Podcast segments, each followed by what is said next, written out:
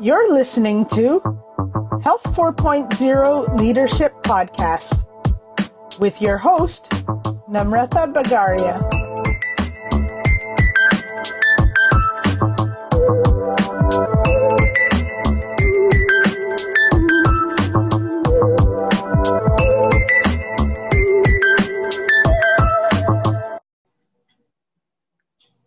Welcome to Health 4.0 Leadership Podcast. My name is Namrata Bagaria and I'm your host. My guest today is Tom Weisz. Hi, Tom. Hi, nice to see you. you? I'm doing well, all things considered. It's good to catch up with you.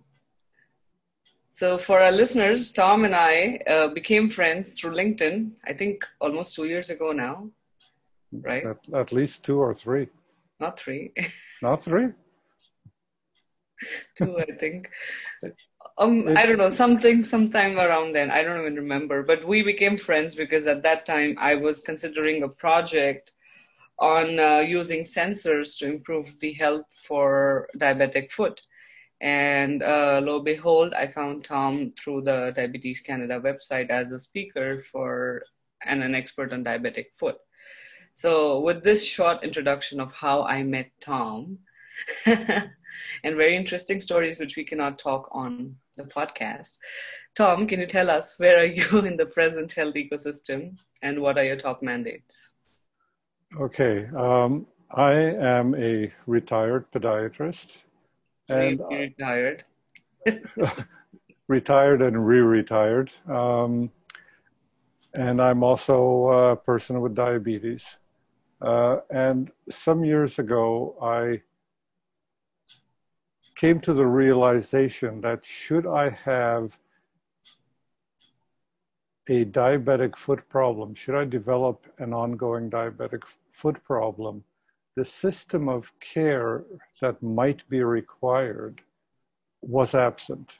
hmm Um, the, the diabetic foot is is not a big medical mystery. We know uh, what causes uh, serious problems. We know what causes less serious problems. We know how to avoid the problems. We know how to prevent the problems.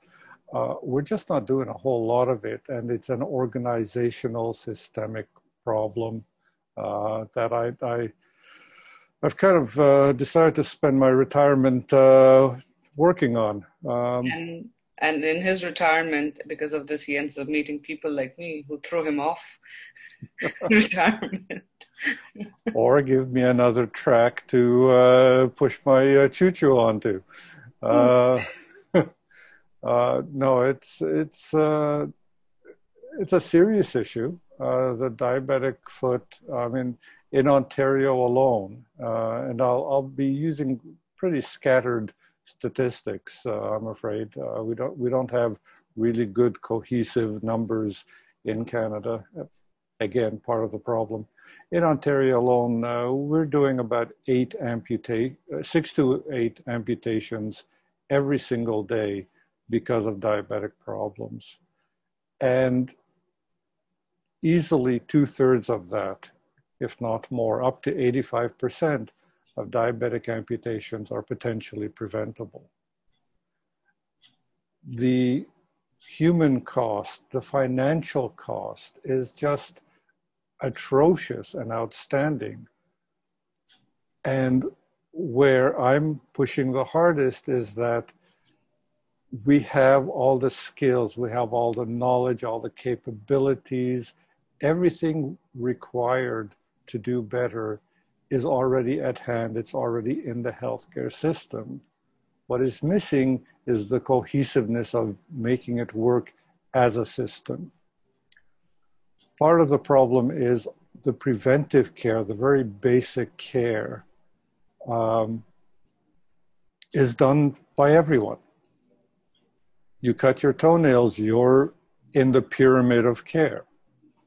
Uh, as you develop problems, you might require assistance from a healthcare nurse or a chiropodist or podiatrist.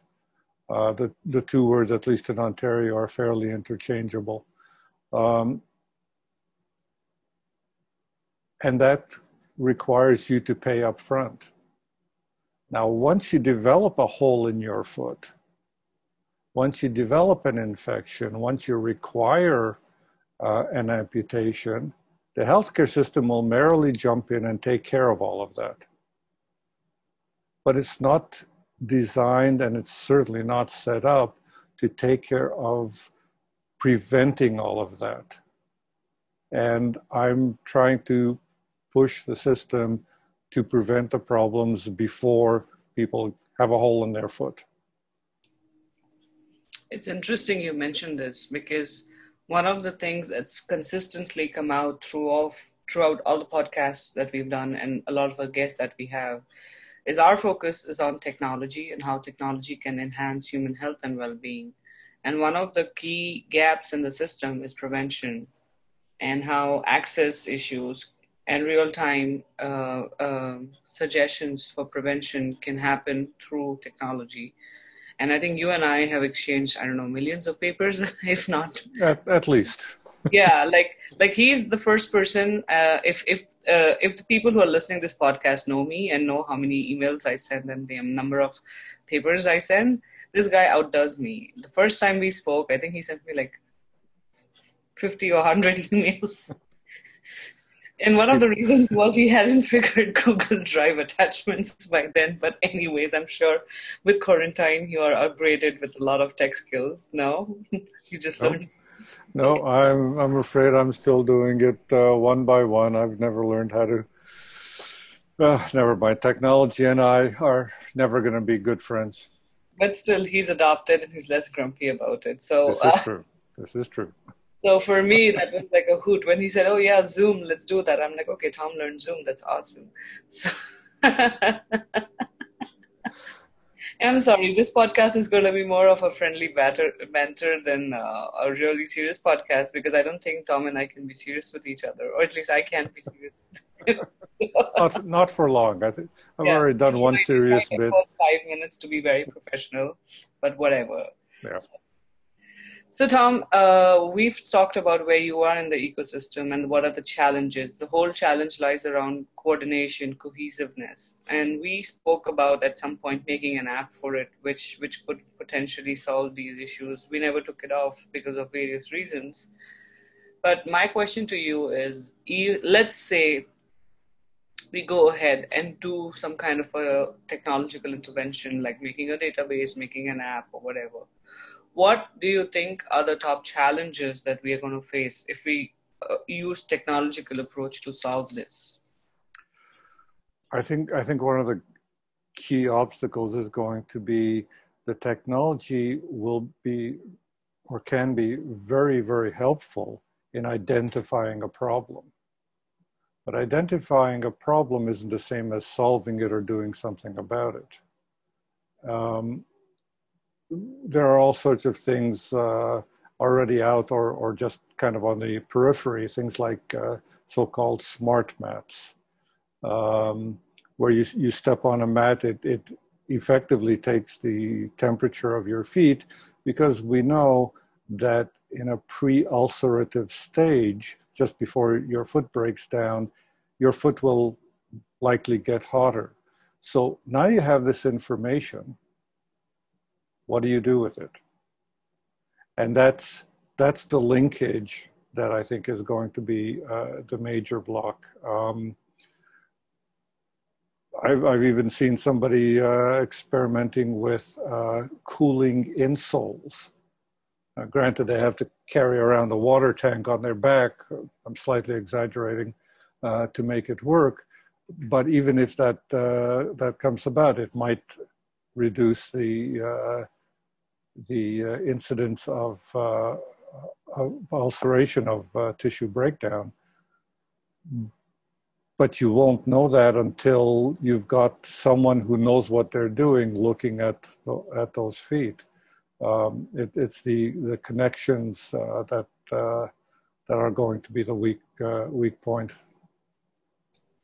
I think as you talk about someone looking at the feet, and this is a conversation we've had, so there are two aspects to this. One is the provider looking at the feet and coming to some kind of uh, diagnosis, so let's say telemedicine, one of the challenges which we spoke about clearly was that even if you have the provider on the other side who's agreed, like say a chiropodist or a podiatrist, having someone to hold a camera, and I'm going to hold my phone for demo, and then putting your feet up and saying, okay, you know, move it around and show me the back of your foot, because a lot of stuff happens at the back of the foot.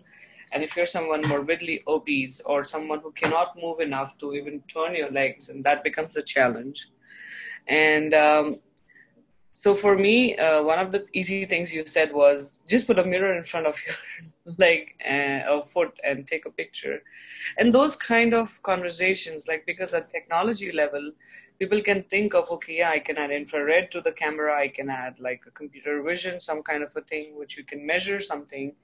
But the real practical challenge with diabetic foot at home, a care at home is really how do you get the right what, what are the right images how many images how many videos and how does one sit if they're not really fit enough or capable enough to go and even if you're fit enough how do you capture the sole of your feet i have no idea so what are your thoughts on that well the, the best way to take uh, take a look at the bottom of your foot is to stick it to up to a mirror uh, I, I don't think uh, uh, most gymnasts and, and uh, contortionists uh, have diabetic problems. So, um, yeah, the, the mirror trick works very well. but again, so we see a problem. The key elements to uh, preventing is offloading. In other words, if I if I have a foot in front of me and I see or I note or however I perceive that one area is getting more pressure than the tissue can tolerate, which is in the end how, how you get a breakdown. I need to offload that. In other words, I need to change the pressure patterns on the foot. I need to get the pressure off the overloaded area and spread it through the rest of the foot or in if we get fancy into a total contact cast, the, the full leg carries a large part of the uh, pressure. Technical details. You can't do that over the phone. You can't do that over an image. If you have a breakdown, the dead tissue has to be removed. It's called debridement, or some people say debridement. Mm-hmm. Uh, you can't do that over the phone. You need to get that foot to someone who has a scalpel who knows how to use it. Mm-hmm. Um, I, I don't know how to how, how we're going to make the connections. Absolutely, the first thing, the very first thing that a diabetic foot requires is attention. It needs to be noticed. Mm-hmm. The next thing is it it needs the appropriate care, and sometimes the appropriate care is oh that that should be fine. We'll see you in a year. And sometimes it requires, let's dive in and get to work. Yeah. I think uh, I'm remembering a couple of things from our project uh, attempt last year, which was um, I remember you telling me if you are diabetic, wear white socks and go for a walk so that if there is a challenge that you might have you can the socks will show you that you have a challenge yeah. Um, and the other thing I think we were talking about what if we have like because one of the things with uh, diabetes is you need to walk and we were talking about what if a step count but it comes with a notification that uh, okay you finished your walk and now check your feet you know so those kind of associations and especially if people in the product side or product development are listening to this podcast these are tips you can give your users if you're catering a diabetic audience. And um, I think we also spoke about the possibility of having 3D printed smart insoles because a lot of insoles are cast in a way, and you have to go to the you have to go to the uh, podiatrist or chiropodist. And the whole conversation around that was what if you could take it from the smart insoles, your measurement, and then order a 3D print where there is some kind of a mechanism where it's verified by the podiatrist and it's not too expensive for them to own the 3d printer or have a central place where the 3d printer could be located and distribution would happen so this is attempts of our business which we had yeah. at some point that I, mean, that that that concept um, concerns me somewhat because uh, you you can always go to the uh, drugstore and get uh, an insert or uh, you can you can pay uh, more money and have it called an orthotic. Uh, but what you get as a non-prescription orthotic is quite different from what I would have given you and what you would get from from a, a foot care specialist. Uh, unfortunately, the reality is the term uh, orthotics is not a protected term in other words, literally anyone, or even their pets, uh, can open a store tomorrow morning and start selling orthotics. And that's a business idea for your cats. my my cat's almost 18 years old. She's not going into business. She's a, more retired than I am. and really retired, not fake retired. Correct. uh, but but you need you need specialized knowledge to be able to do orthotics right because uh, poorly made orthotics can cause harm you know it's interesting you say this because firstly um, in my own personal life foot care was not an agenda. I trained as a doctor. We were never taught foot care. We were taught diabetic foot because i trained in india and we did see a lot of diabetic foot. Um, I think if I have to even boil it down to technologies and prevention, just talking about it, like a simple podcast like this, what we are doing, and giving it to just giving it to people to listen is the first step because there is no social marketing or there is no awareness.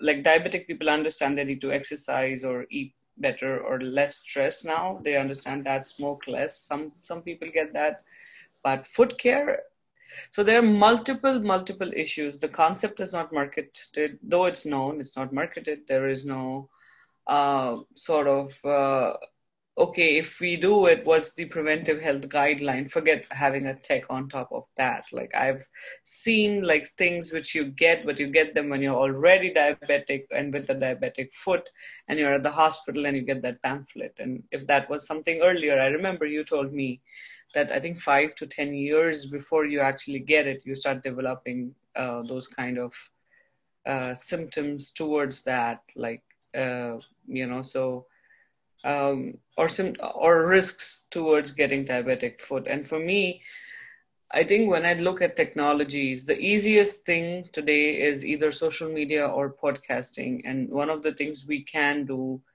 is is is have targeted marketing but but the next question becomes is in canada especially this is found in the elderly population and then that's not a population which is all the time clued in through different technologies so maybe a radio thing or a, maybe an old fashioned pamphlet distribution in older homes or like i don't know and given that in COVID, uh, we've had seen overall a lot of neglect of every other thing, including elder care and including diabetic care in general. Forget diabetic foot care.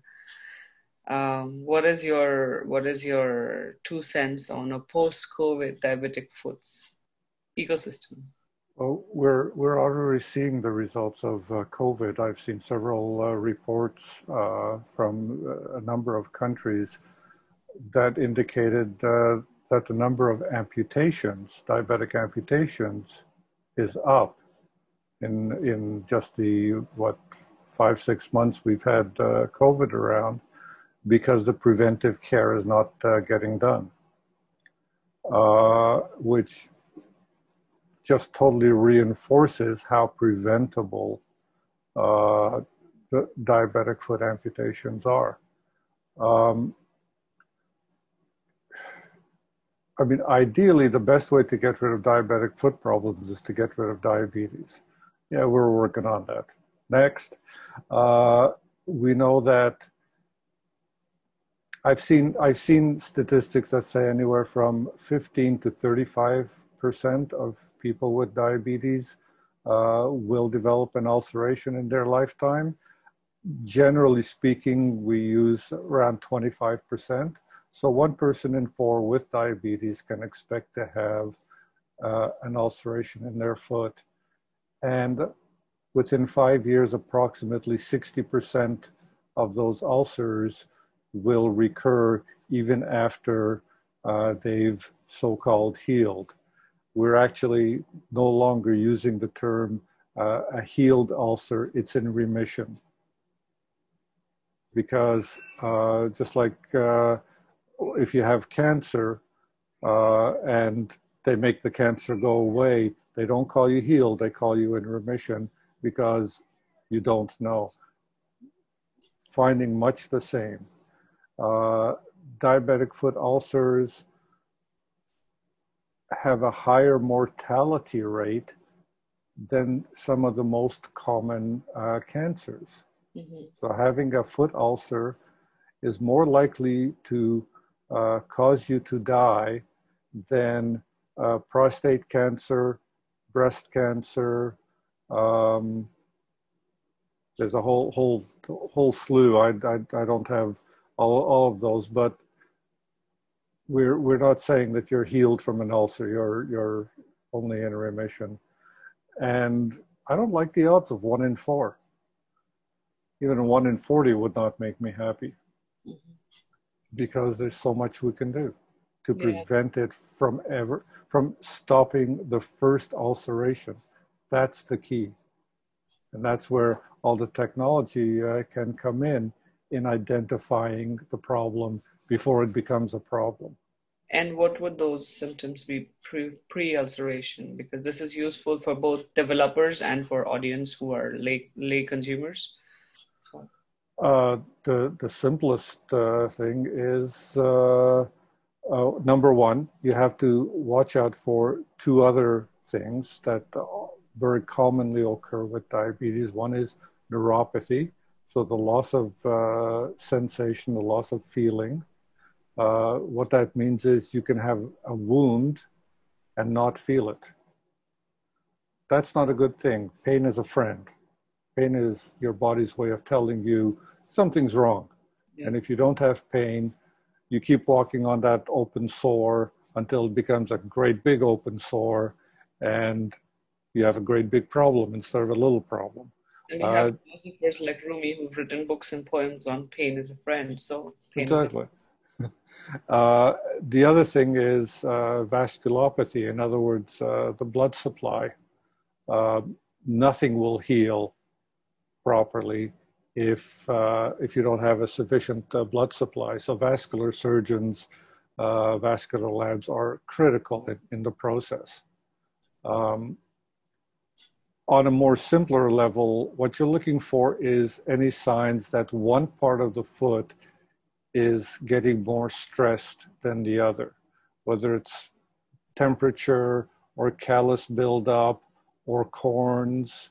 All of these are signs of excess stress, and tissue breaks down from receiving more stress than tissue can tolerate. Mm-hmm. Mm-hmm and and and as you say about this um, for our listeners until i met this man i never bothered about my feet and i have three things that i've done. If i tell him he might jump off this chair. So i have cracks on the heel which i don't even uh, use the pumice stone. Okay. And i got something the other day. Look at him hiding. Um, i do have callus a little bit there. Uh, I have no idea how to rub it off. And you know, I'm training in Kathak, which is the traditional Indian dance where you stamp your feet. So I need my feet because I really have to stamp them hard when I do what I do in my dancing. And the third thing, I told him I gave myself a pedicure, and he really almost like shrieked, like, "What did you do?" and so, for people, if you think having good foot care is actually going to the salon or spa or wherever you go to get your pedicure, it's not. It's very simple. It's it's uh, soaking your feet and rubbing pumice stones things like why don't you enlighten everyone including me? And i'll try to make this a habit. It's a difficult habit to make uh, but nevertheless it's needed so okay so callus is just that tissue, and it just comes from uh, a combination of friction and compression. And it's the body's way of trying to protect itself uh, from too much stress. So if you start uh, running marathons, odds are you'll have a little bit of callus. And a little bit of callus under those type of circumstances isn't a major problem. It becomes a problem if the callus becomes too thick and inflexible and it cracks. Because once you've got a crack in the callus, you've broken through the epidermis, and the epidermis, the skin, is the number one protector of your body. It's what keeps all the bad stuff out. And no matter what you do, I can assure you your feet are dirty. Thanks. Your but remember, I told you I wanted to go and get like a what did you what was that word you said? Just a routine checkup foot care, uh-huh. and the chiropodist would be super happy. And then COVID happened, and there was no way of me going there. So we had that conversation like six months ago or more. I really was inspired. I wanted to go get a regular foot check. And then COVID happened and I never went. Maybe now things have opened up, I can go. T- timing is everything, isn't it? Yeah. Um, so, so if you have a little bit of callus, the first thing you want to use is a pumice stone. Yeah. Um, a pumice. And- would that not work having the um, the the steel rub thing which comes that's not a stone the other thing comes in the yeah you want to be careful about steel rubby things because the last thing you want to do is go too far to okay. go too deep okay, okay. Uh, the nice thing about a pumice stone is it crumbles as you use it. Mm-hmm. Uh, it it's a volcanic stone it's the stone that floats um, and uh, you just rub it. Now, one key thing is if you have a crack in your foot, if you have a callus with a crack, you go along the line of the crack. You don't go across the crack. Because if you catch the outer edge, then you're just ripping yourself open. And that's exactly what we're trying to prevent. So get it down to a manageable amount a little bit, as I said, can be protective. Um, and then you want to moisturize it. Yeah. Because that helps keep it flexible. It's the flexibility, as in so much of life, uh, being flexible uh, really comes in handy. Well, that I am adaptable and flexible. And in fact, uh, I found something in the dollar store, and you're going to again do this, but it says hydrating socks and hydrating uh, uh, hand gloves. So I figured because you know when you put cream and walk, you're going to slip. So you wear socks. And uh, so yeah, there's something in the dollar store which I found. I have it in my bag. I haven't opened it yet, though. I got it like two weeks ago. My intention is there. my actions not. again, again, you you have to target the right thing the right way. You don't want too much. You don't want to uh, macerate the tissue. Uh, I, I, I, call it uh, dishpan toes. Uh, if, if, you ever sweat your, if your feet sweat a lot and you and you're not careful, you might see the tissue, especially between the toes, it turns white and and uh, gets gets a little crumbly. Again, what you're doing is leading to breakdown of, of the skin, and that's a really important thing to avoid. So I'm I'm leery about the, the socks because I you can't control how much lotion you put where and for how long. You want to put a little bit of lotion. You want to rub it into the skin. You don't want to just slop it on on uh, the top. Um, usually, I recommend something with uh, urea. Eight to twelve percent is is uh, fairly safe, but urea is is what we call hydrophilic. It it attracts and holds moisture. So if you just put it on top of the skin, it'll actually draw the moisture out. If you rub it into the skin, it'll hold the moisture in the skin. So a urea-based cream I've uh, I found to be uh, very no good. what my creams contain. So see, this is the level of ignorance I have. and i'm i'm someone who's so proudly educated but yeah i'm still ignorant so unless until i met tom i didn't know what feet are um, or how important they are in fact and tom there's another thing that we were talking about uh, which uh, dives in the natural thing the motivation to do this like whenever you have problems. One of the motivations personally is uh, well if you don't lose your limb you can do a lot of things. So that's a personal motivation for most people but that doesn't get to there. It's not like it's not like a heart attack or something which people understand because it's more frequently seen than amputation uh, for common people. But we know from data that the most common reason for ICU visit is actually diabetic foot, not even heart or stroke related issues. So, uh, as a system, and we spoke about this the dollars of prevention versus the dollars to actually costing the system on a daily basis. So, people highlight that. And that's really the motivation to have people come either through listening to this podcast or otherwise come together and create something which can help prevent. Another way of, of uh, talking about daycare is if you want to keep your taxes low, uh, take care of your feet because it's uh, so expensive uh, to take care of the problems, and it's a whole lot cheaper to prevent them. Um, you can look at it several ways. Uh, take care of your feet because you've got nothing else to walk on. Uh, I don't think people can go for a long stroll on their hands, at least not the majority. We're back to those bloody gymnasts again. Um, and I think another thing that I want to highlight because um, this podcast has a wide listenership, and our so it's most heard in Canada where people do wear shoes, but second most heard in India where people wear sandals because it's really hot, or it's raining, or something or the other. And if you're a diabetic, you need to really wear shoes, not just sandals, you know, and orthotic shoes, not even just regular shoes. And that's one of the messages I want to give, especially to my family members, not all of them, but some of them who are diabetic. Please wear orthotic shoes if you're listening to this podcast. well, I've told you otherwise, you don't listen to me so well. If this public shaming works, great. Uh, and, and if you're wearing shoes, you should you really really should wear socks. Yes. Uh, I'm I'm actually even a proponent of the the uh, fashion faux pas rather of wearing socks with sandals uh, if you're diabetic.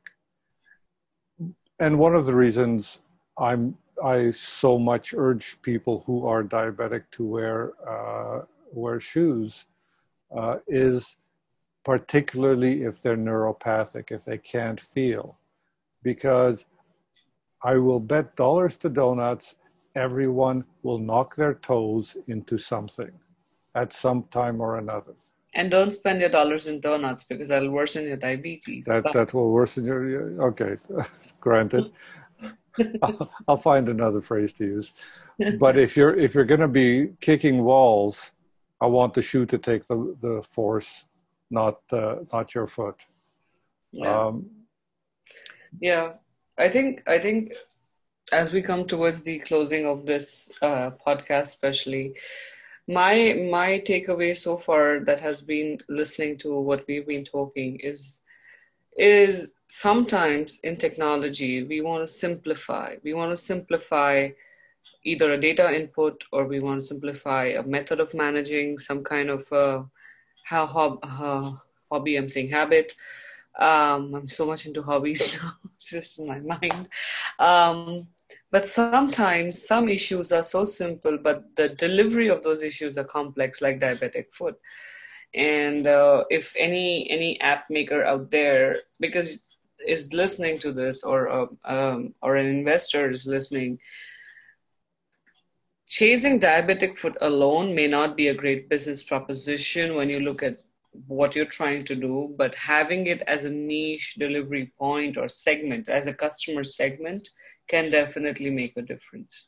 Because this is one of the issues, Tom, remember, we were discussing that the numbers are so tiny in sense of uh, how many people can use the product that we will make.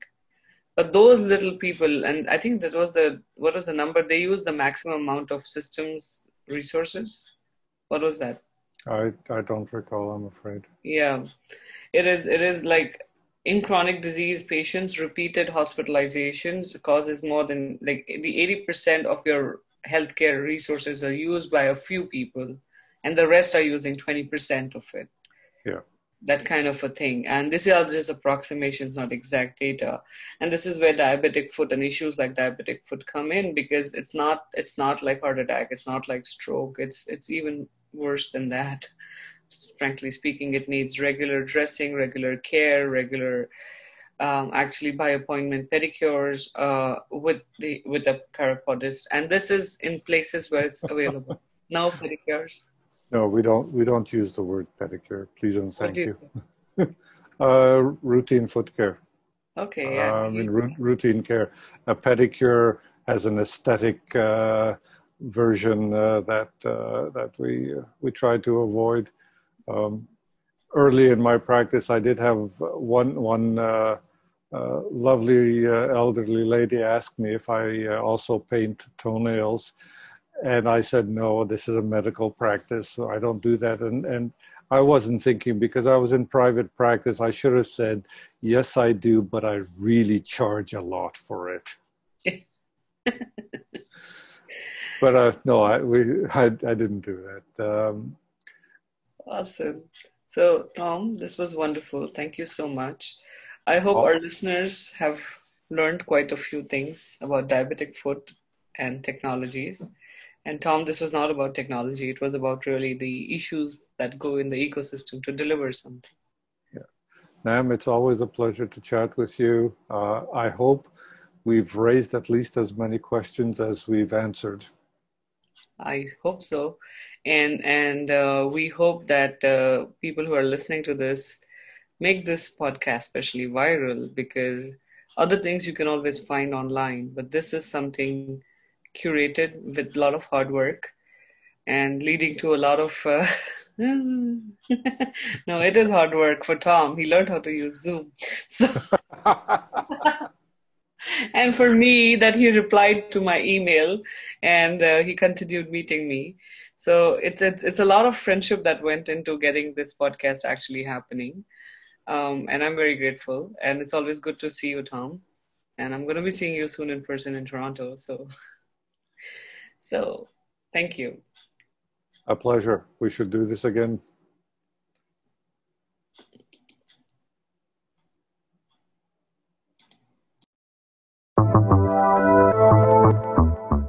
You're listening to Health 4.0 Leadership Podcast with your host, Namrata Bagaria.